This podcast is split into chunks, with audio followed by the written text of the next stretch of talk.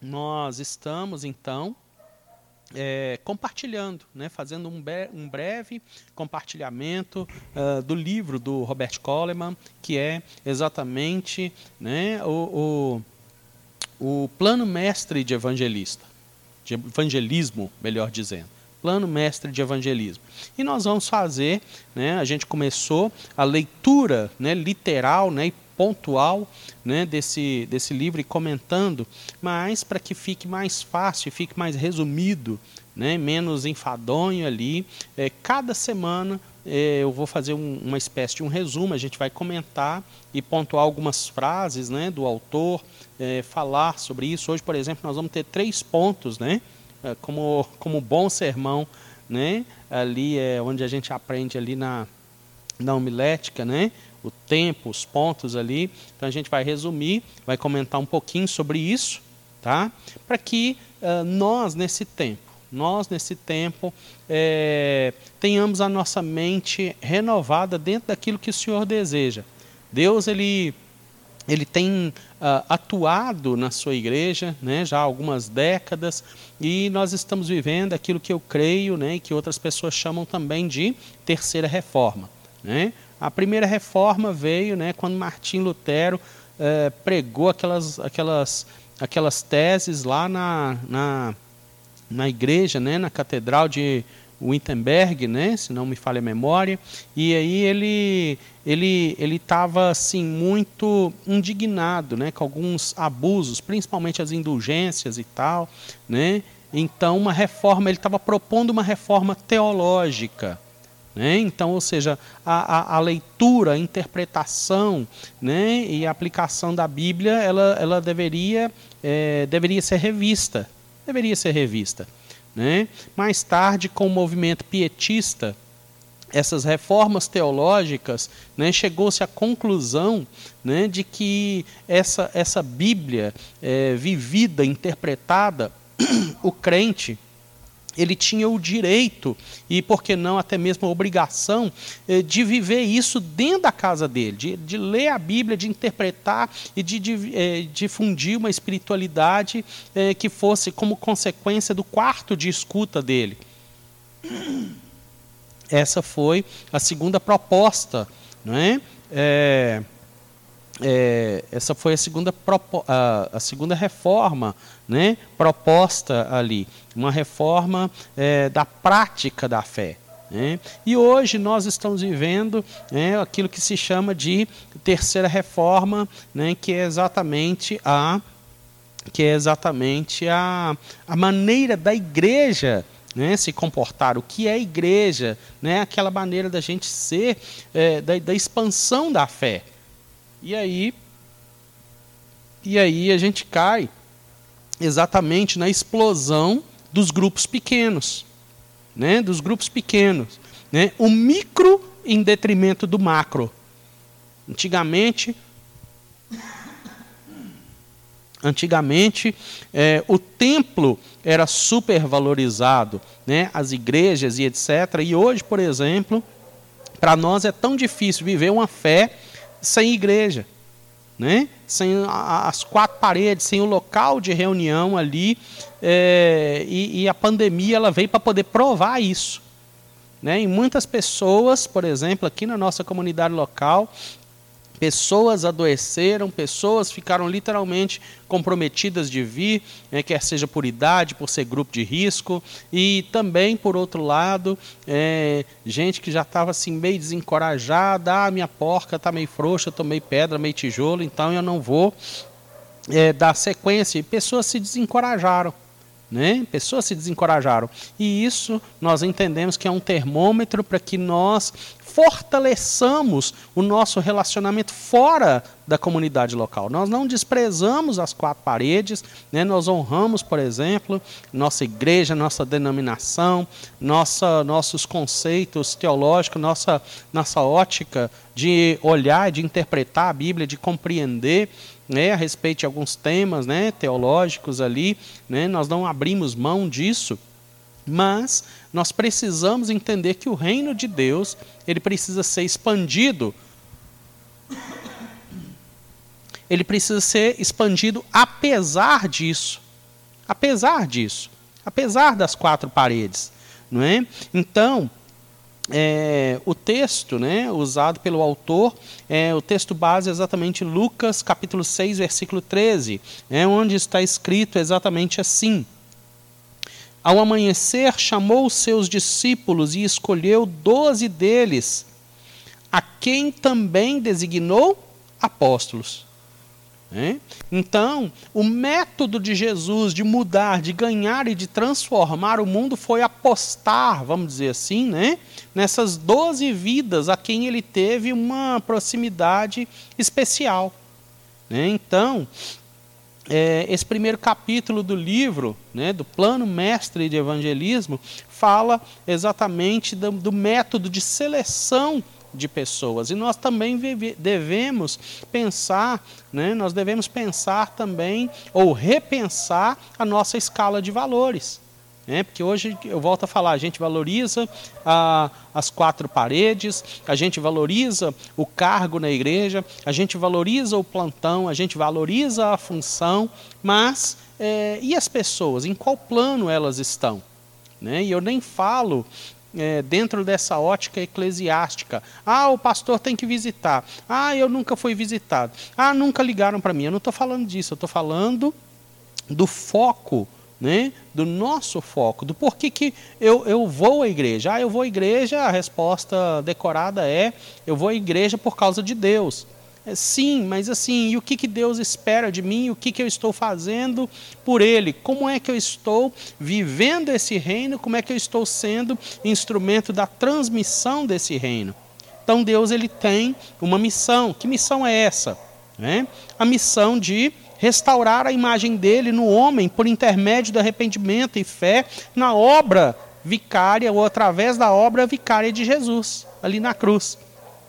Ou seja, a imagem de Deus vai ser restaurada no homem por intermédio daquilo que Jesus fez. Jesus ele foi e ele é né, o Cordeiro de Deus que tira o pecado do mundo. Não é? E aí, a partir do momento que é, é, essa imagem de Deus é restaurada no homem, né, o homem está apto novamente a estar diante dele ou seja, diante de Deus, diante do Pai, o adorando e também sendo um sacerdócio, de, um sacerdote dele. Muito, acho que é muito propícia a lembrança e a menção do, do texto, né, de Efésios capítulo 4, né? A expressão que está ali um, né, num, num dos versículos, onde diz o seguinte: olha, ele levou cativo o cativeiro e deu dons aos homens. As duas coisas estão diretamente atreladas, elas não estão desconectadas, elas não estão divorciadas umas das outras. Né? Então, hoje, por exemplo, uma pessoa busca a igreja porque fica sabendo que Jesus cura, liberta, batiza do Espírito Santo. Né? Que ele, ou seja, que ele levou cativo o cativeiro. Jesus dá emprego, Jesus cura enfermidade, Jesus restaura o casamento, Jesus faz isso tudo.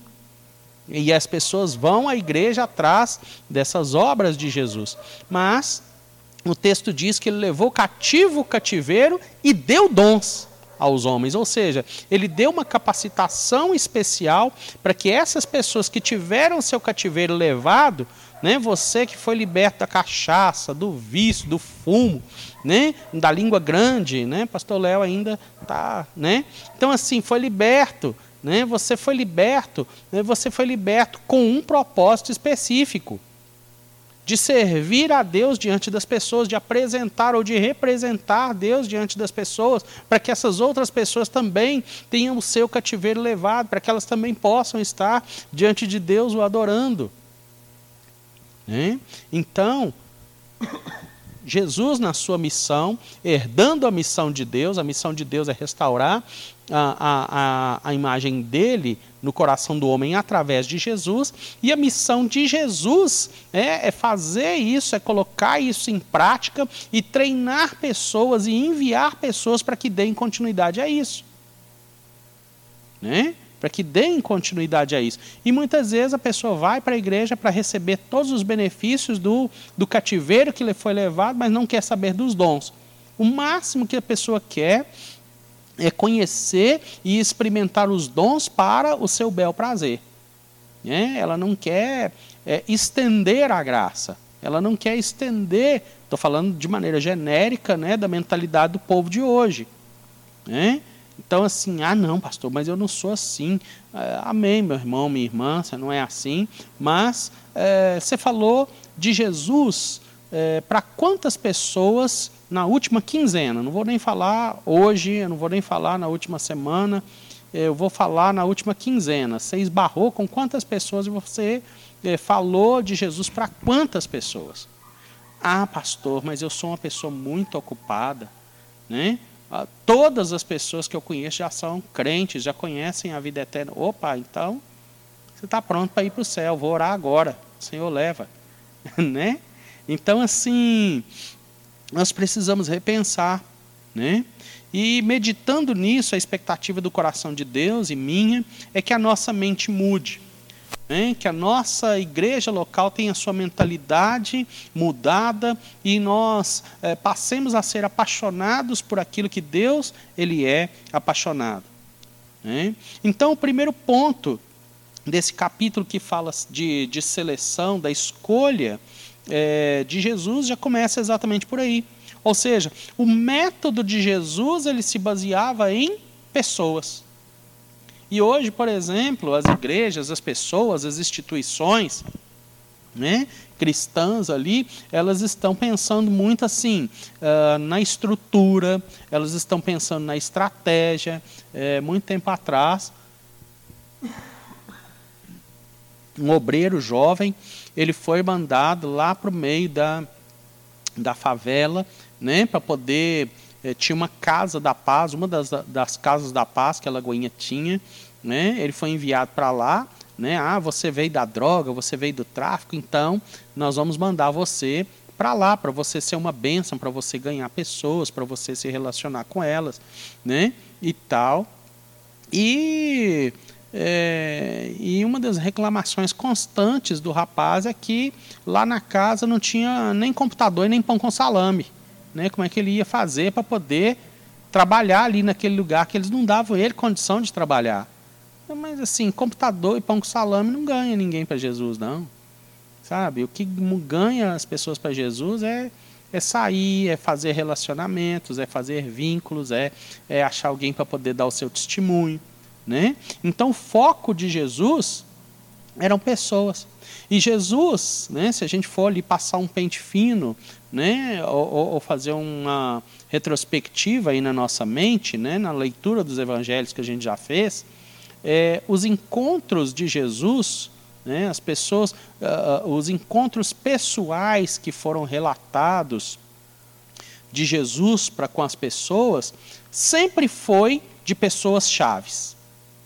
Sempre foi de pessoas que é, o, o, o, autor daquele texto, o evangelista, né, que escreve aquele determinado evangelho, né, é, vai sempre mostrar alguma coisa depois que outras pessoas foram alcançadas por essa pessoa que foi alcançada. Né. Então Jesus ele sempre vai atrás de pessoas específicas. A gente pega, por exemplo, a samaritana, né, aquela mulher que a princípio foi pegar água ao meio-dia, distante, para não ser vista, para não ter a história dela mexida. Eu sou uma pessoa muito reservada, eu sou isso, eu sou aquilo. E quando a sede do coração dela foi saciada, e quando o seu coração foi alcançado, né, quando as suas dúvidas teológicas, quando a sua esperança a respeito do Messias foi satisfeita, ela entrou correndo né, ali naquela vila onde ela morava, e ela trouxe a vila inteira aos pés de Jesus, né, e todos eles se converteram e rogaram que Jesus ficasse ali uh, por mais dois dias. Por mais dois dias. Então, é tão interessante a gente pensar nisso. A gente pega o cego de nascença. Né? Pessoal, uh, que foi curado exatamente num dia de sábado. Né? Jesus pega e faz o lodo, passa no olho dele, passa no olho dele e ele e ele vai no tanque de Siloé, né, com muito custo ali, se lava. Quando ele se lava, quando ele termina de enxagar os olhos, ele volta vendo e ele faz aquele escândalo, aquele escarcel, e, e os líderes religiosos pegam os líderes religiosos pegam e abordam aquele homem porque ele estava assim, transbordando por causa da cura que ele recebeu. E aí, mas hoje é sábado. Mas eu estou vendo, né? Ah, mas isso aí é um absurdo. Ninguém pode ter te curado no sábado, mas curou. Quem foi? Não vi. Entendeu? Né? Não vi quem era, mas eu só sei que ele me curou, né? E aí ele começa, na ignorância dele, talvez não tivesse a quarta série primária, né? na ignorância dele, é, responder a, a, a, a, a arguição ali dos líderes religiosos, porque eles queriam saber, eles queriam pegar quem era, e ele estava sendo usado ali como uma coisa louca para confundir as sábias. Né? Ao ponto daqueles líderes religiosos perguntarem perguntarem para ele: olha, você está tá tentando converter a gente, você é uma pessoa sem cultura, você é uma pessoa iletrada, e tá aquela coisa toda, olha, vocês é que estão tentando se converter. Quem ele era, eu não sei, eu só sei que ele era profeta, porque fez um sinal desse. Como é que vocês vão falar que eu não era cego? Chama seus pais lá. Chamaram os pais dele, os pais ficaram com medo. Né? Olha, ele já tem mais de 18, pergunta para ele, ele já dá conta de responder. Né?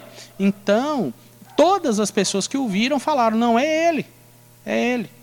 Né? Então, Jesus ele sempre vai atrás de pessoas chaves. E aí a gente já começa a, a rechear né, essa, essa meditação aqui uh, desse capítulo do livro com algo de pessoal para nós. Porque se nós fomos alcançados, se nós fomos alcançados, é, também Deus nos olha e Deus nos enxerga como pessoas chaves. Como pessoas chaves. Né? Então, é, provavelmente você foi um dos primeiros na sua casa a se converter. Né? Provavelmente você conhece, você tem acesso a pessoas que talvez o pastor Léo ou outros crentes que você considere mais cheios do Espírito Santo do que você, ou com mais conhecedores da palavra, né? é, é, é, é você, considera, você conhece, você encontra, né, é, vai, vai encontrar com muito mais facilidade do que essas outras pessoas que você entende que tem uma edificação maior. Né? Então você é a pessoa-chave. Né? Aí volta lá no, no Antigo Testamento, né? Ah, mas eu não passo de uma criança. Não, você não fala, não pode falar isso não. Não passo de uma criança, né? Então, Jesus ele encontrou com essas pessoas específicas e chaves, né? E, e essas pessoas corresponderam às expectativas dele. Já falamos, né? E voltamos a mencionar sobre o método 222, que é 2 Timóteo 2, 2. Né? Então, 2 Timóteo 2, 2. Que a gente encontra e chama de método evangelístico ou missionário 222. Né? Paulo falando para Timóteo: olha, aquilo que você ouviu de mim, também confia a pessoas fiéis e idôneas e habilitadas, capazes de transmitir a outros. Então, ou seja, ouvir, ter a fidelidade de guardar, ter a fidelidade de transmitir para outras pessoas que também sejam capazes de transmitir. Né? Então, eu creio até que se encaixa aquela, aquela, aquela expressão não dá pérola para porco, né? A gente vai atrás, não, eu tenho que pregar o evangelho como se espalha bala de grilha num dia de Cosmo Damião. Você está entendendo? Né? Então a pessoa sai jogando bala de grila, dia da criança, não sei o quê, quem pegar, pegou e etc.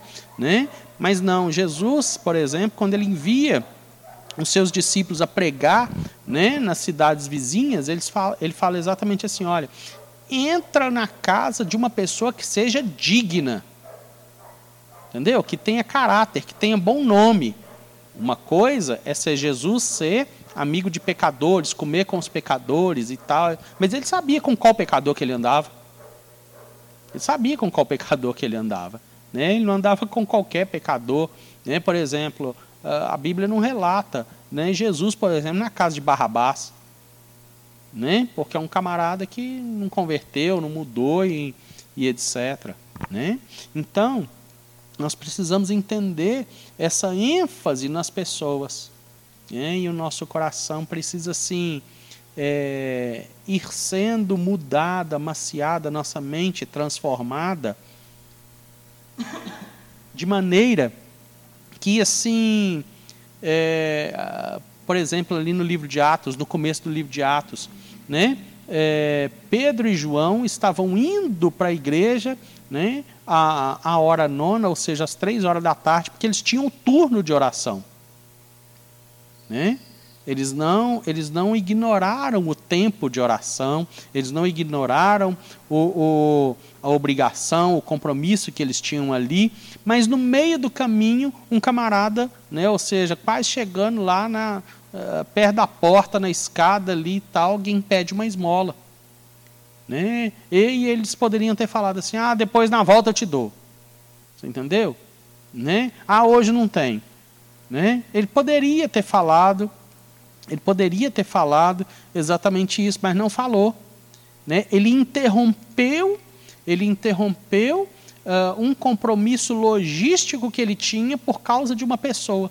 E não é para a gente fazer disso é, é, uma bagunça, né, para um, um, argumento para poder fazer da nossa vida, para poder virar uma bagunça, uma, uma salada e desorganizar a nossa agenda toda né? mas assim, para nós sermos sensíveis ao Espírito Santo quando houver uma pessoa chave que realmente está precisando e que vai ser uma bênção, que vai ser um instrumento de um testemunho, como aquele rapaz, né? é, é, coxo que estava sentado, né? à porta chamada Formosa, é, se tornou. Eles foram sensíveis. Então, o ministério de Jesus, o método de Jesus, se baseava na atenção a pessoas. Não é? E era geralmente é, é, eram pessoas que estavam ansiosas por aprender. Né? Alguém, alguém diz ou disse em algum lugar, ah, poxa vida, hoje, mas eu quero pregar em outros lugares, porque aqui todo mundo já conhece o Evangelho, a vizinhança toda, tem muita gente crente aqui, né, o vizinho escutando música de crente no último volume e tal, não precisa mas talvez no mesmo quarteirão, talvez no mesmo prédio onde nós trabalhamos, talvez na mesma sessão, né, é, onde nós trabalhamos, existam pessoas assim, tão sedentas e tão ansiosas. E nós precisamos, assim como Jesus foi, ser sensível a essas pessoas. Essas pessoas, né, a gente acha que não, mas é pessoa ansiosa, sedente, disposta para poder aprender é, independente da limitação que essas pessoas possuem. É, tem, um, tem um colega né, de ministério, é, que eu não vou citar o nome dele por questão ética, mas era um dos líderes do tráfico, não é Cláudio Serafim, não. Era um do líder, dos líderes do tráfico no, no lugar onde ele morava, e aí foi para o Impacto Vida, se converteu, um testemunho tão bonito, né? Mas é uma pessoa assim que a expressão, até a expressão, a paz do Senhor, que não tem jeito de ele errar, ele fala errado. Né? Mas é uma pessoa que tem um ministério assim tão lindo, uma pessoa tão usada por Deus, uma pessoa que assim, eu olho para a vida dela, para o ministério, para a paixão dela por pessoas, para o trabalho dele assim pela igreja, né? e me sinto tão inspirado. Né? Então, às vezes, a gente olha para a pessoa e a gente fala assim, não, fulano não quer nada. Né? Mas às vezes a pessoa está ali sedenta para aprender, sedenta para estar, né? e a gente tem que ter um discernimento, a gente vai falar sobre isso daqui a pouco, né? mas a gente precisa é, ter esse discernimento de quem é sedento ou de quem é instrumento do diabo para poder roubar o nosso tempo, drenar a nossa energia, né? E no caso daquele coxo que estava à beira da porta chamada Formosa, ele era uma pessoa que de fato precisava. Ele era uma pessoa de fato precisava. Em contrapartida, é, na contagem regressiva da crucificação, Filipe vira e fala assim: Olha, Senhor, tem um grupo de pessoas muito importantes, são filósofos. Eles querem que o Senhor vá para lá conversar para eles. Não, agora é hora de ir para a cruz, agora não é hora de filosofar, agora não é hora de explicar a Bíblia, agora não é hora de ser confrontado, conferir o profeta X com Y, a data X com a data Z, agora é hora de ir para a cruz. Não vou lá não. Né? Não vou lá. Né? Então, o método de Jesus se baseava em pessoas, mas que tipo de pessoas? Dispostas para aprender. Né? Eu, por exemplo, eu gosto muito de estar com gente. Não meça esforço, se, é, esse esforço. Se é perto, se é longe, se vai gastar muito tempo, se pouco tempo. Desde que a pessoa esteja dessa maneira, sedenta para poder aprender, sedenta para poder mudar de vida, não é? Então, assim, eh, nós precisamos pensar no nosso foco, na nossa escala de valores. Quanto uh, quanto da nossa atenção as pessoas sedentas e necessitadas têm tido né? no nosso dia, no nosso dia a dia, seja da família, seja no trabalho, seja na escola, seja onde for. Né? Jesus ele pode usar qualquer pessoa que deseje ser usado. É, a gente não deve nem olhar e nem rotular. Não, fulano nunca vai. Né? Ah, eu nunca vou pregar, por exemplo, para um senador, porque um senador ele, ele, vai ficar o resto da vida lá ocupado com, com os papéis dele, etc. Eu não sei. Se for uma pessoa sedenta, disposta e ansiosa para aprender, sabe, vai virar uma criança, né? Ah, eu não vou, é, é, é não adianta pregar para fulano, fulano não sabe nem ler. Como é que eu vou fazer? Não tem nada disso. Não tem nada disso. Né? Desde que haja sede no coração, disposição, né? a gente deve investir tempo. Né? E Jesus ele concentrou-se em algumas poucas pessoas que ansiavam por mudanças e esperavam na consolação de Israel. Né? Então, é tão interessante que é, a gente vai falar no próximo ponto agora que Jesus ele, ele aproveitou o avivamento da pregação de João Batista. João Batista ele arrastou multidões para consigo, né, atrás de si, pregando batismo de arrependimento. E Jesus ele não fugiu, fugiu das pessoas, ele foi para o meio das multidões. Né? Mas uh, o que, que acontece? Dentro dessa multidão, né, a Bíblia fala que, inclusive, nós já falamos sobre isso, que após uma noite inteira de oração e de colocar diante de Deus, ele pegou, dentre tantos outros, ele escolheu aqueles doze. Ele escolheu aqueles doze. Hein? que eram pessoas que ele olhou, como diz a expressão, e eu gosto, estou gostando de falar dessa, dessa expressão, né? pessoas que têm sangue no olho e faca no dente. Pessoas que você olha para elas e fala assim: olha, eu posso investir, eu posso fazer o lançamento da bola, que fulano vai estar lá na frente para cabecear. Né? Então, esses foram os doze. Né? Esses foram os doze, esses, esse, esses poucos que ele concentrou né?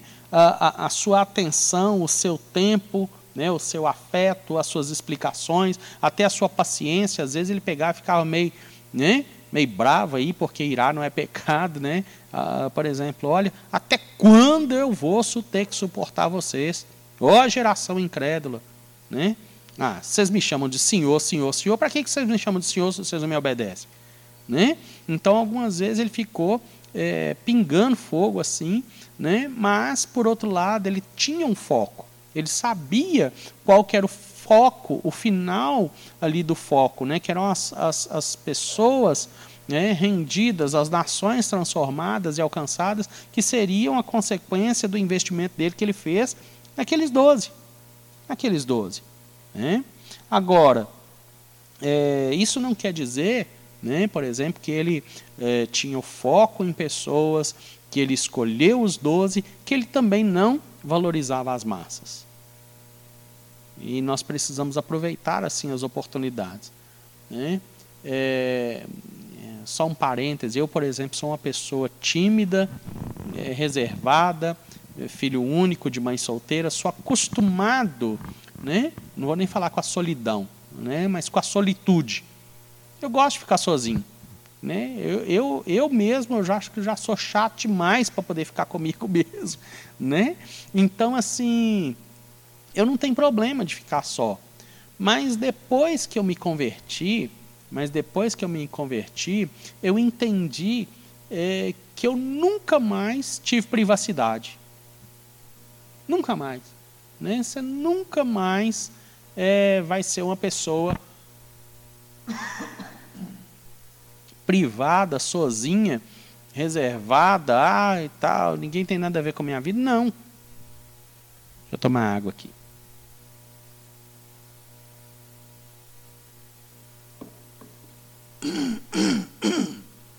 Qualquer pessoa que entregue ou tenha entregado a sua, sua vida a Cristo, por mais tímida, desconhecida, reservada, introvertida que ela seja, ela passa a ser é, uma pessoa pública. Aliás, é exatamente isso que o Senhor ele fala ali no sermão, quando ele diz assim: olha, vós sois o sal do mundo, o, o, o, o, sal da terra e a luz do mundo. Né? E a gente não pega, e a gente não pega, por exemplo, uma candeia, uma lamparina, e coloca ela embaixo da cama, embaixo da mesa, embaixo de um sofá, dentro de uma caixinha para poder ficar guardada. Não, a gente sempre coloca ela no velador, ou seja, no lugar mais alto para poder a luz alcançar o maior número de pessoas. Então, com isso eu entendo que em qualquer lugar que nós estejamos, qualquer lugar que nós estejamos.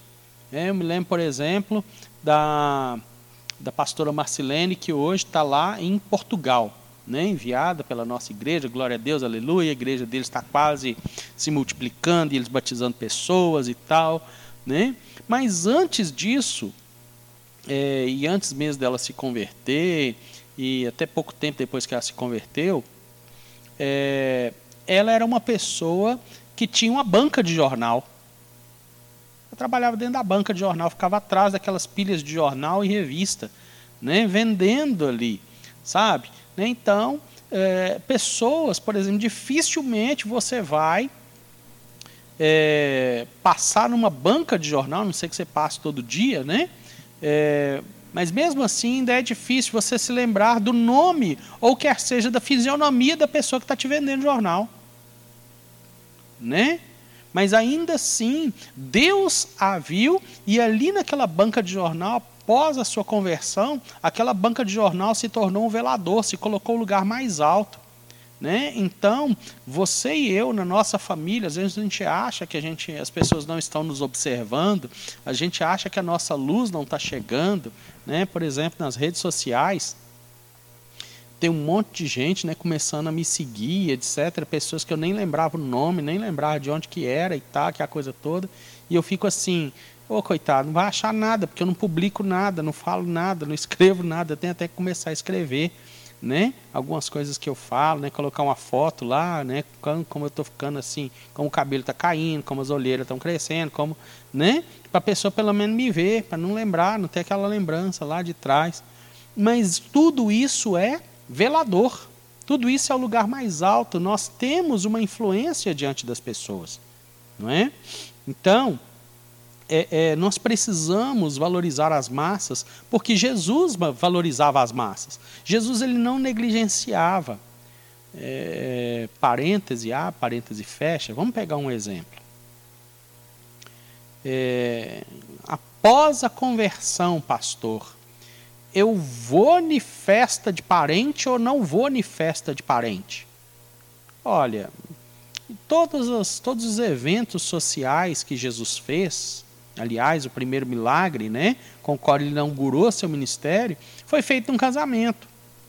Então, eu acho que você deve ir quando você tiver uma oportunidade para ser luz e sal, quando você for é, para ser instrumento de bênção lá, né? Agora, por exemplo, ah, fulano, filho de fulano vai fazer 15 anos e ele pegou e alugou uma quadra e ele alugou uma quadra e o pancadão vai ter vai tocar no último volume desde a, das sete da noite até as 5 horas da manhã do outro dia e os pais da menina não vão nem ter tempo de saber quem é que está lá e tá que a coisa toda porque o goró vai cortar na alta as músicas, as pessoas.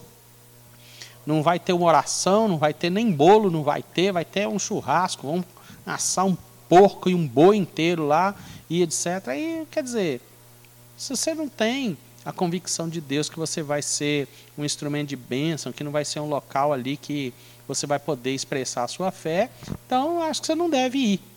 Agora, por outro lado, existem tantas pessoas que, mesmo fora do Evangelho, têm tanta consideração conosco, né? que só de ver a nossa presença ali, a pessoa já vai se sentir honrada, vai se sentir valorizada. Às vezes ela vai, na hora de cortar o bolo, vai me pedir, vai te pedir para poder fazer uma oração. Ô fulano, você está lá na igreja, dá uma palavra aí para nós. Né?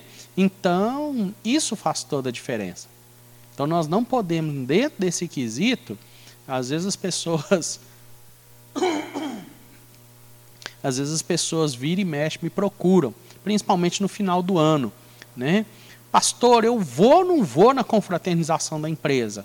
Depende. Depende. Né? Você vai poder ser luz, ser bênção lá? Não é? Sua fé vai estar correndo perigo? Né? Ou aquela aquela colega recém-chegada de serviço vai ficar dando em cima de você, ou aquele colega e tal. Né? Se for assim, é, não deve ir. É, mas se você puder ser luz e sal, né? representar representar o Deus que te chamou, que te transportou do império das trevas para o reino do Filho do amor de Deus, com certeza você deve. Né? Então, é, Jesus ele se concentrou em alguns poucos, né, porque o método dele se baseava em pessoas. O ponto 2 é esse que nós estamos falando. Né? Ele valorizava as massas. Seria um erro entender que Jesus queria se dedicar a um grupo pequeno e que ele desprezaria as massas. E a gente tem que tomar cuidado para não fazer do ministério é, cristão, do fazer de discípulos, do, da, da do colocar em prática né, a, a, a visão da nossa igreja, é uma missão, uma visão exclusivista, né, uma panela de tampa fechada, né, onde não tem lugar para outras pessoas, e, e isso aí é muito perigoso. Né, quase que um monastério. Né, o pessoal entra para lá e, e, fica lá e, e só sai depois que já copiou umas 10 Bíblias, né? E aí ninguém nem sabe mais o nome da pessoa. Não. Nós precisamos, nesses dias, entender que, mais do que nunca, Jesus ele valorizou as massas, ele não desprezou as pessoas. Às vezes, a gente já vai estar envolvido em algo, é, abençoando pessoas, é, cumprindo uh, o nosso o nosso, vamos dizer assim, a nossa obrigação com as pessoas. Às vezes você está é, preparando uma, duas, três pessoas para o batismo, preparando uma, duas, três pessoas para o batismo, e aparece um outro evento. Aí você fala, ah, não vou poder ir porque eu não tenho tempo para isso. Quer dizer, não é, não é que não tem tempo, é que você não prioriza isso. Né? Mas Jesus ele sempre, ele sempre priorizou as massas. A hora de ficar sozinho, era hora de ficar sozinho, de se recolher para o monte lá das oliveiras, de descansar, de comer, tem tudo isso. Né? A nossa fé ela não é desequilibrada. Ontem, por exemplo, eu peguei os meninos, né, no meio da tarde, né, e ó, que, que filme que tem no cinema? Tem esse, então vamos lá. Pronto. Entendeu? Né? O telefone tocou, não, estou vendo filme. Estou né? assistindo filme. Né? Então, assim, vai ter tempo para divertir, vai ter tempo para família, vai ter tempo para para o ministério e etc., né? para as coisas que Deus já colocou nas nossas mãos, mas isso não nos deve é, levar ao entendimento que as multidões, que as pessoas, né? que a nuvem, que a massa deve ser desprezada. Né? Agora, é tão interessante, né? falando de nuvem, falando de massa, nós precisamos entender é, que é, dentro dessa, desse acolhimento para as pessoas, né, essas pessoas que muitas vezes nem ainda vão ter nome, endereço, CPF, CEP para nós, e muitas delas nem tinham para Jesus até que elas se apresentassem para eles. né, de maneira específica. Mas estando nessa massa, estando nesse mover, não desprezando as pessoas ali, a gente precisa entender que nós estamos envolvidos em um ministério de milagres. É? Opa, mas o que, que apostila de discipulado, estudo, preparação de batismo tem a ver? Tem tudo a ver. Porque essa chamada, essa visão, essa restauração uh, da imagem de Deus no homem, ela não é algo natural, ela é algo sobrenatural. Né? E Jesus já avisou: olha, esses sinais vão seguir aquelas pessoas que crerem. Se você se alistar no serviço do Senhor, se você entender que você é chamado, chamada para poder abençoar vidas, o sobrenatural vai acontecer. E se a gente for ver o ministério de Jesus, se a gente for ver o ministério de Jesus, por exemplo, é, Jesus, ele, ele, o tempo todo em, em, que ele passava com as massas, até que sozinho com os discípulos nem tanto, mas é, o tempo que ele passava com as massas, com as massas, esse sobrenatural ia fluindo, porque ele passou o tempo todo confrontando e combatendo as consequências do pecado. Né? Já falamos isso aqui em outros momentos. Quais são, pastor, as consequências do pecado, as consequências da, da desobediência do homem, o que, que isso acarretou na humanidade. Pelo menos quatro coisas. Né? Fome. Jesus confrontou a fome, a miséria, fazendo sinais sobrenaturais né, da multiplicação dos pães e dos peixes, trazendo a pesca maravilhosa, que era até uma profecia, né?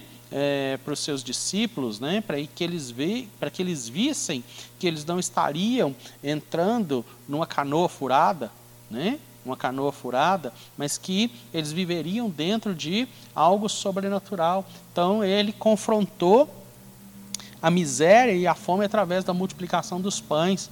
Outra consequência tão interessante que Jesus confrontou, né, exatamente foi possessão demoníaca. Né? Então, o homem, quando ele soltou a mão de Deus, ele deu espaço para o diabo. Né? E as pessoas que no meu e no seu caminho né, estiverem possuídas, a vida delas estiver amarrada, caminhada com Deus, né, o entendimento estiver embotado, quer seja delas ou alguém que está próximo, né? Por exemplo, Atos capítulo 8 ou 9, né? Uh, o procônsul Sérgio Paulo estava sendo evangelizado né? e, e um assistente lá, um ajudante lá estava, olha, né? tirando eles de cabeça, não, esse negócio de Jesus, esse negócio de igreja, né, é, pastor está querendo roubar dinheiro seu, não vai não, e tal, que a coisa toda, isso é tudo furado, é fake e tal, né, e aí ele é confrontado, né, por Paulo, né, quando Paulo ele diz assim, olha, ó filho do diabo, não cessarás né, de transgredir e de tentar atrapalhar os caminhos de, de Deus, então a partir de hoje você vai ficar cego. Atuação demoníaca. E a partir daquele momento, né, é tão interessante né, isso, porque aquele homem ele fica cego. Alguém estava atrapalhando. Né? Por outro lado, Jesus curou e libertou tantas pessoas, aquele endemoniado, gadareno, né? que muitas vezes até entendeu mais do que os seus discípulos. Né? Depois que ele foi liberto, ele estava ali são, vestido, comendo, penteado. Né? E ele fala assim: Senhor, eu quero te seguir, eu não quero te deixar mais. Aí a Bíblia fala assim: não. É, a Bíblia fala que Jesus diz o seguinte: olha, não, você vai para os seus anunciar aquilo que eu te fiz. E a Bíblia diz que ele vai e anuncia não somente na sua casa, no seu quarteirão. Ele não anuncia somente no lote, né, nos barracão, tudo lá dos parentes, né, não conta somente, mas a Bíblia fala que ele anuncia em Decápolis. Né? Deca fala de dez, polis, cidades. Em dez cidades, em dez vilas diferentes, por gratidão à sua libertação, ele sai dali anunciando. Então, como consequência de uma libertação sobrenatural. E aí, se nós estamos vivendo na igreja, né, a gente precisa deixar de lado essa mentalidade egoísta, esse, esse umbigo, ah, a revelação que eu preciso, ah, a porta de emprego que eu preciso, ah, o, o, o cabelo do namorado que eu escolhi, Jesus, o Senhor mandou o cabelo dele com a cor errada e etc. e tal, aquela coisa toda. Né? Então, aí eu vou devolver para ver se o Senhor me dá um melhor. A gente tem que parar né, com essa mentalidade egoísta e começar a pensar e olhar para as pessoas, para as multidões e, e, e viver, caminhar, é, é, transitar no meio delas com o sobrenatural. Com o sobrenatural. Hein? Com palavra de conhecimento, com palavra de sabedoria, operação de milagres, revelação, direções específicas. Me lembro como se fosse hoje que na cidade que eu trabalhei, lá no interior, né, lá em Feliz dos Santos, o cachaceiro da cidade perturbava todo mundo, foi até um grupo de missionários, depois o cara para morar dentro de casa, o cara parou de beber um tempo, depois voltou a beber, perturbar e tal, aquela coisa toda. E eu, Vanusa, fomos para lá, o Lucas era pequeno, né? E o camarada perturbando, e uma prima da Vanusa foi visitá-la, uma prima da Vanusa foi visitá-la, e aí eu fui buscá-la lá na praça da cidade, ônibus, onde o ônibus chegava. Né? E aí o cara estava lá, enchendo a paciência. Né? E Deus vira para ele e fala assim: fala com ele que ele vai morrer. Avisa para ele que ele vai morrer. E normalmente é uma coisa muito comum. Não vou nem falar que eu tenho dom de revelação, principalmente revelação da morte, né? mas é muito comum alguém próximo a mim, né, que eu convivo, direta ou indiretamente, quando vai morrer, Deus me falar. Né?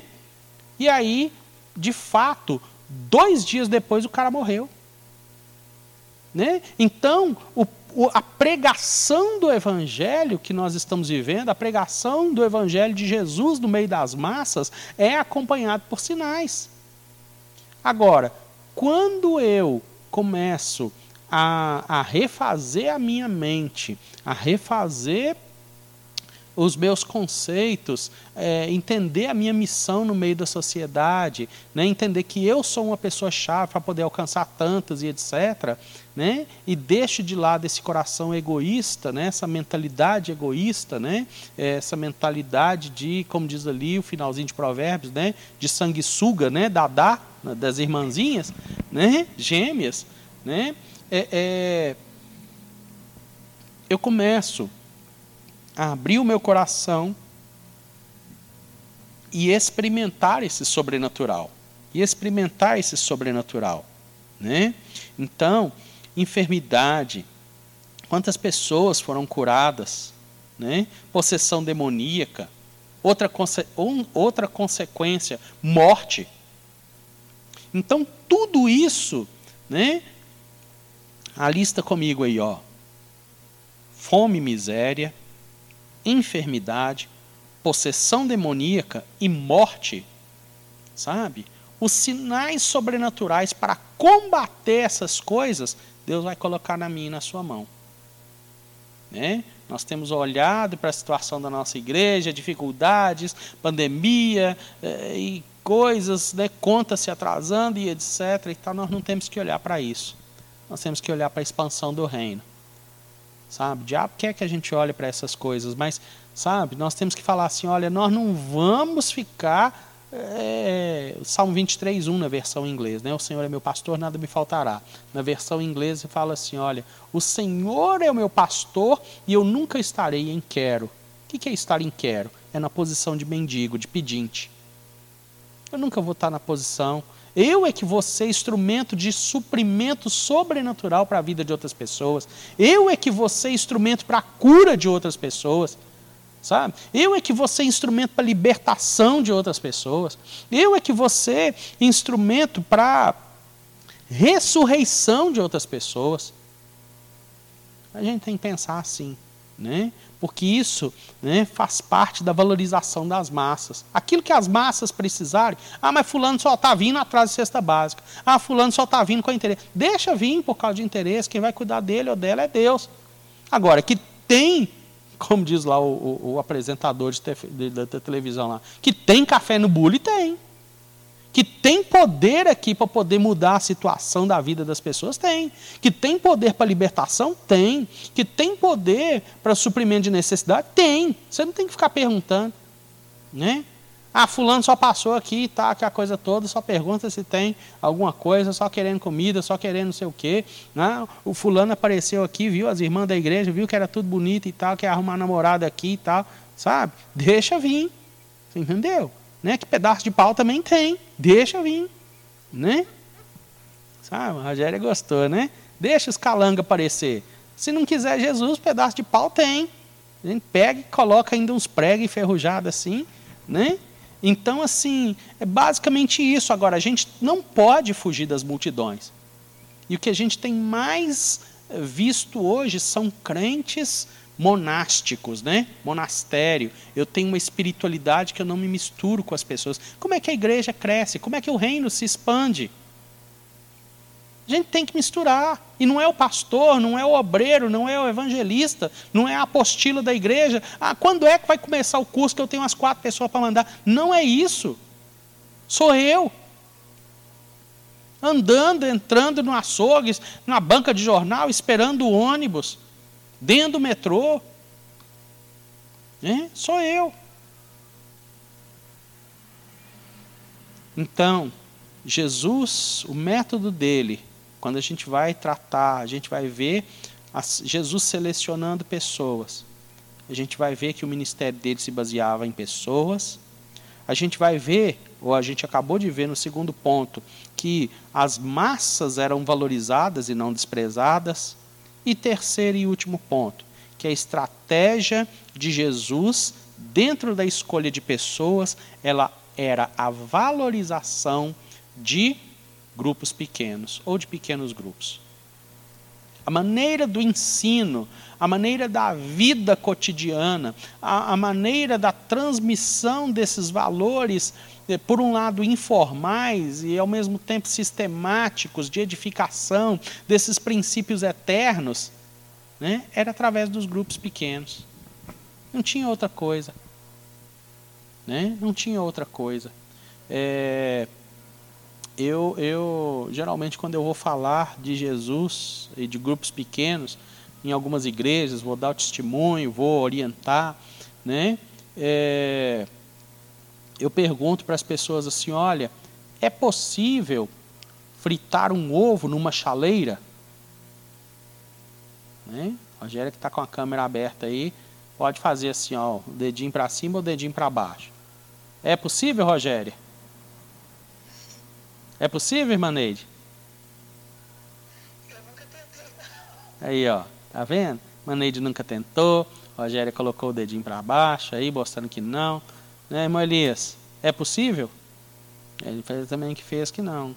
Né? Adriana, que já está na cozinha, você já está tentando, você já tentou fritar um ovo numa chaleira? Não, nunca tentei. Né? Pois é, mas assim, se você estiver no meio do mato, você achar um ovo morrendo de fome, né, e fizer uma fogueirinha ali, e o único recipiente que você tiver né, para poder fazer, é ali que você vai ter que fazer. Se ele vai sair com a gema estourada, se ele vai sair com a bordinha assim, o assado, isso aí é problema dele, é a habilidade do cozinheiro, mas que você, o único lugar que você tem para fazer é aquele mesmo. Entendeu? Então, é possível. Né? Agora, e fritar um ovo numa panela de pressão? Né? É possível também. Né? Agora, a sabedoria, a inteligência vai ser se você fechar a tampa ou se você vai deixar a tampa aberta. Né? Não sei o que vai virar aquilo. Né? Então, é, é, é, então, é possível. Agora, é, para concluir a ilustração, qual é o lugar ideal né, para a gente fritar um ovo? Qual que é o lugar ideal? Frigideira, né? Exatamente. Então, qual que foi a única ordem que Jesus deu, né, para nós fazermos? Para nós fazermos discípulos. Para nós fazermos discípulos, né? E discípulo você faz em qualquer lugar.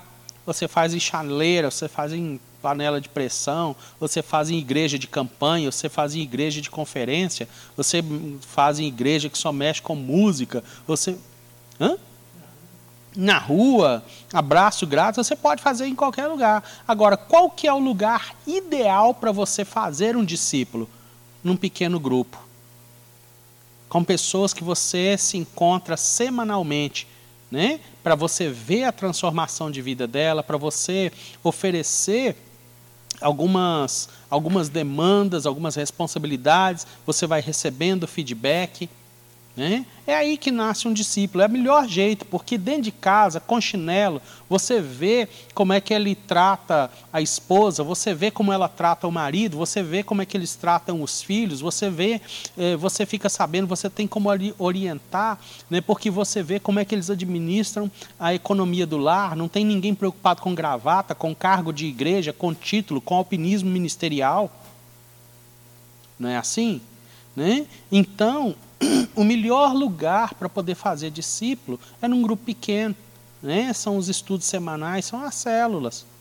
São as células. Agora, é, hoje, célula, grupo pequeno, encontros semanais, estudos sistemáticos específicos, isso não dá ibope.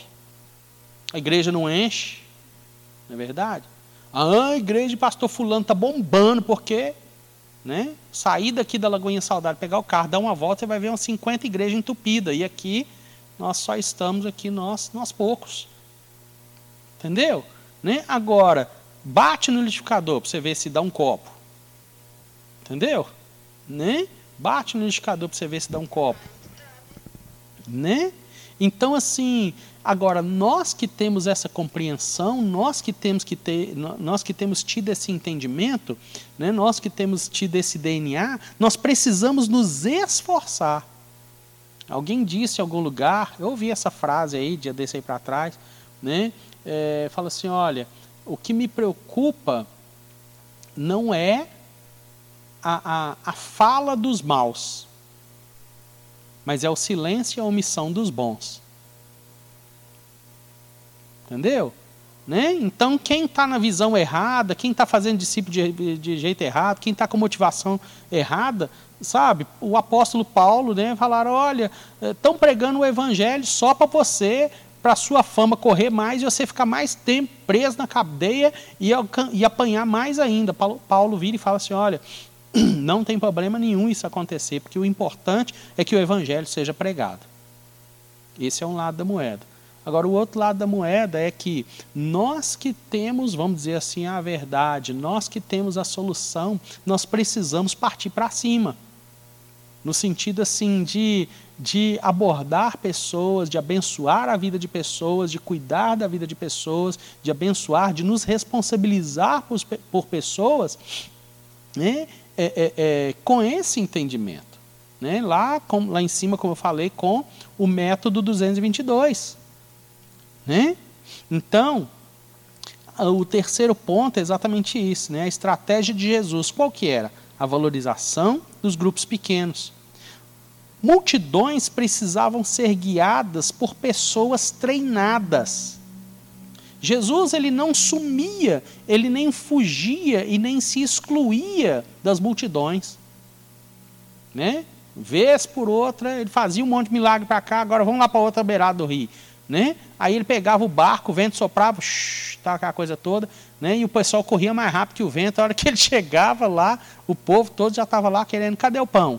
Né? E tá aquela coisa toda. Né? Então, assim, Jesus ele não fugia das pessoas, mas por outro lado, esse tempo da formação de caráter, esse tempo da mudança de mente, esse tempo do confrontar da vida, de colocar o dedo nas feridas, Jesus ele não tinha é, é, esse tempo a ter um, é, com um por um. Salvo uma samaritana, salvo uma mulher pecadora, salvo. Entendeu? Que são pessoas específicas, mas ele não teve tempo para todo mundo. Então é por isso que ele precisava de treinar pessoas, para que as, as multidões fossem guiadas por pessoas treinadas. Né? E nós não estamos falando de alpinismo ministerial, nós não estamos falando né, Por exemplo, um tempo atrás, eu vi um pastor falando: Não, eu, eu tenho um grupo de discípulos e vai ter uma ordenação pastoral e eu vou mandar, eu vou citar o nome de todo mundo, eu vou, vou, vou colocar o nome de todo mundo lá porque eu devo isso para ele. Quer dizer, não é dívida, não é conta. Sabe? Não é conta, não é cargo, não é. Né? Mas. É, é, mas as pessoas precisam ter a noção real.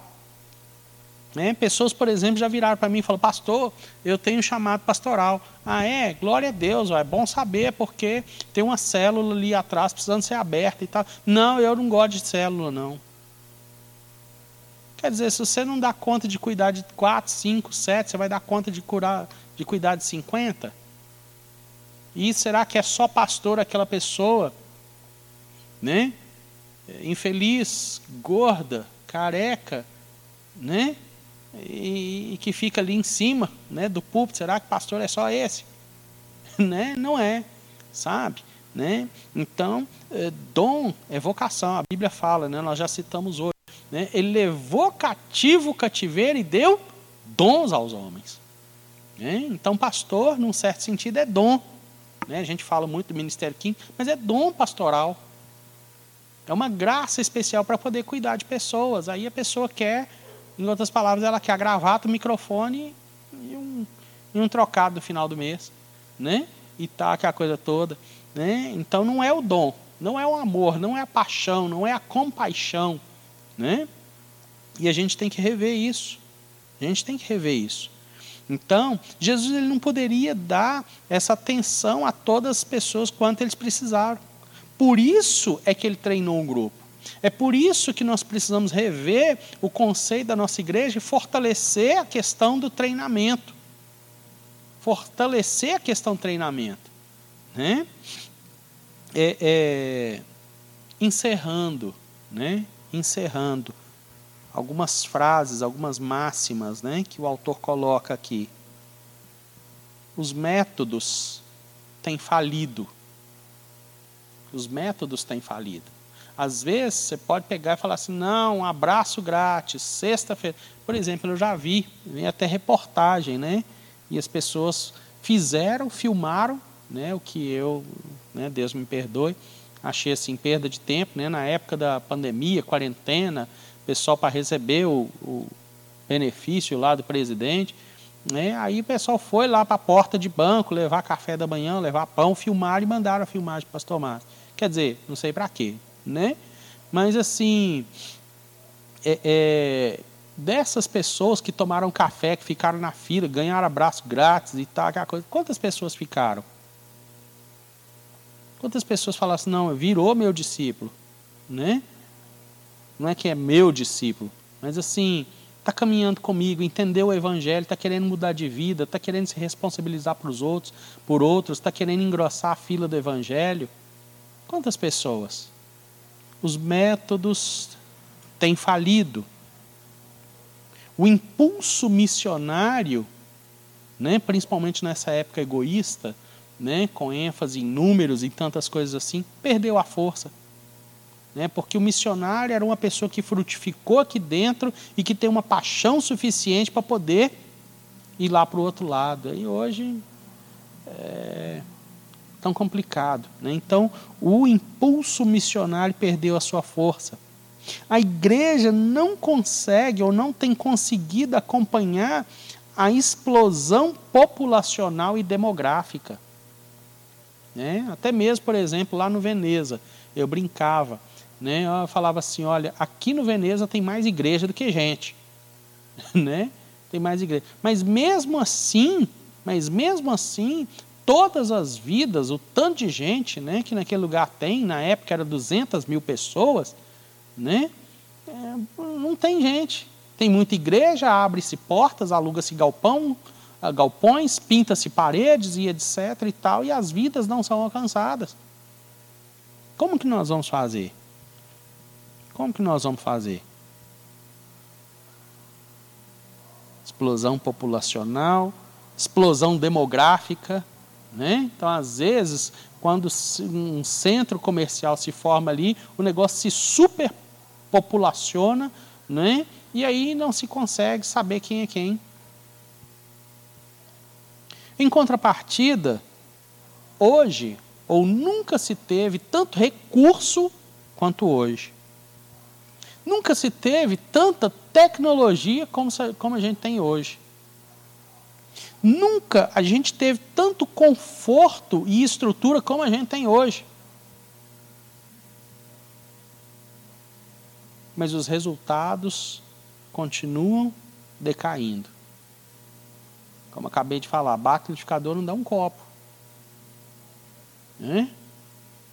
Estava conversando com o pastor Antônio, ele falou, eu falei, olha, nós vamos colocar a porta de vidro. Ele falou, não, que ótimo, vai ficar muito confortável e tal, aquela coisa toda. É, pastor, daqui a pouco a gente precisa pensar num ar-condicionado. Falei, gente, ar-condicionado é igual pão com salame do menino lá. E o computador, sabe, ar-condicionado não salva ninguém não. Glória a Deus, né? É, se o povo, se o ar-condicionado conseguir fazer os irmãos não sair cedo, mais cedo, chegar na hora e ficar mais cinco minutos pelo menos para ouvir a palavra, glória a Deus. Né? Mas ar-condicionado não salva ninguém, não. né? Ar-condicionado. Oi? Sinusite aí, tá vendo? Né? Vai entrar 10, mas vai sair mais uns 5. é isso mesmo. Não, não tem problema não. A gente está aqui, né? É, é, dialogando. Né? Então, assim, a gente nunca teve tanto conforto, a gente nunca teve tanto recurso, a gente nunca teve tanta condição. Né? Hoje, por exemplo, uh, os meios de comunicação de massa, né? os países islâmicos antes não entrava nada, agora a internet chega lá, cada um tem um smartphone, vai, vai bloquear a chegada do evangelho como? Não tem. Mas mesmo assim, né, o trabalho ainda está aquém. Né? É, tem um, um, missiólogo que eu tenho ouvido ele nos últimos tempos, chamado acho que Chun Chun, né? parece até nome de cachorrinho japonês, né? É, mas ele fala, ele defende muito a pregação do evangelho olho no olho. Ele fala, olha, glória a Deus pelo tanto de folheto que a gente pode comprar, pelas mensagens, pelos apps, pelos não sei o que e tal, mas o que transforma a vida é olho no olho. E eu concordo com ele. Eu concordo com ele né? Não sei se é pela idade ou pelo quê, mas assim, eu defendo a Bíblia de papel, né? Contato pessoal, exatamente, né? Então, a gente tem tudo isso, né? E não é, não é para a gente encerrar, não é para a gente encerrar, né? Com com um, um tom melancólico, mas que nós oremos, né? Mas que nós oremos é, é, para que o nosso coração seja mudado, que o nosso coração seja mudado, para que a nossa escala de valores, né? Porque é muito bonito a gente falar a frase feita, a gente repetir, etc. Mas assim, é, a última frase que está escrita aqui, olha, ninguém precisa do prestígio do mundo para ser útil no reino de Deus. E muito, muitas vezes a plataforma da igreja, um título, um ministério, uma oportunidade para falar aqui ou ali e tal, é prestígio do mundo. Mas para ser bênção na vida de outras pessoas, você não precisa disso. Né? Para ser, ser útil na mão do Senhor, você precisa da, de caminhar com Jesus. Você e eu precisamos caminhar com Jesus e a nossa igreja precisa crescer exatamente assim. Nossa igreja precisa crescer exatamente assim. Né? que o Senhor nos acrescente tudo aquilo que Ele quer, para que a gente tenha conforto, se vier ar-condicionado, glória a Deus, aleluia. Né? Fiquei até bravo uma vez, me deram um ar-condicionado do quase não coube dentro do carro, carreguei nas costas o negócio, cheguei aqui, falei, mas está faltando o motor, deixa eu ir lá buscar o motor. Quando cheguei lá, a pessoa falou, mas por que, que você acha que eu te dei? Te dei porque não tem motor. Falei, ah, é, miserável? Tá, vou pegar o negócio agora, colocar dentro do carro, vou devolver, vou colocar em cima da sua sala. Agora você vai se virar com isso. Deixei lá. Né? Então, assim, todo conforto, parede pintada, cadeira colorida, som, computador, tudo aquilo que a gente precisar, nós não vamos ser negligentes. Mas é, a minha oração é que a nossa igreja ame pessoas Entenda essa chamada, não passe uma semana sem pregar o evangelho, né? que a gente chore sangue, Senhor. Né? Por exemplo, esse ano, nós estamos passando no meio do ano, nós não batizamos nenhuma pessoa. Né? Isso é o termômetro de uma igreja morta. Né? Isso é o termômetro de uma igreja, infelizmente, estéreo. Né? É, é assim, é de dar vergonha. Ah, estamos querendo números? Não, nós não estamos querendo número, mas nós precisamos trabalhar também. Nós precisamos pregar o evangelho. Né? Nossa, nossa, nossa função não é converter ninguém, né? mas a nossa função é pregar. Nossa função é, é, participar dos grupos, a nossa, a nossa visão, nossa missão é crescer nos grupos, é dizer: olha, eu estou aqui, pode contar comigo, eu faço parte, eu visto a camisa. Interessante que nos últimos dias eu tenho descoberto mais alguns americanos, né? eu achava que era só eu, pastor Richard e mais alguém né, por aí. Agora estou começando a ver um monte de. A senhora é americana? Olha aí. Que benção! Olha só, tá vendo? Mais uma. Né? Agora a fila está sendo engrossada. né? Então, assim, a gente acha que não tem e tem. A gente acha que não tem e tem. Né? Então, assim, da mesma maneira, são as pessoas que vestem a camisa do reino, dizendo assim: Senhor, pode contar comigo. Vamos orar nessa hora. Eu não sei se você é, vai ouvir essa mensagem de maneira posterior, se você é um membro da igreja Lagoinha Saudade ou da sua comunidade local. Mas pense nisso que você ouviu nessa noite.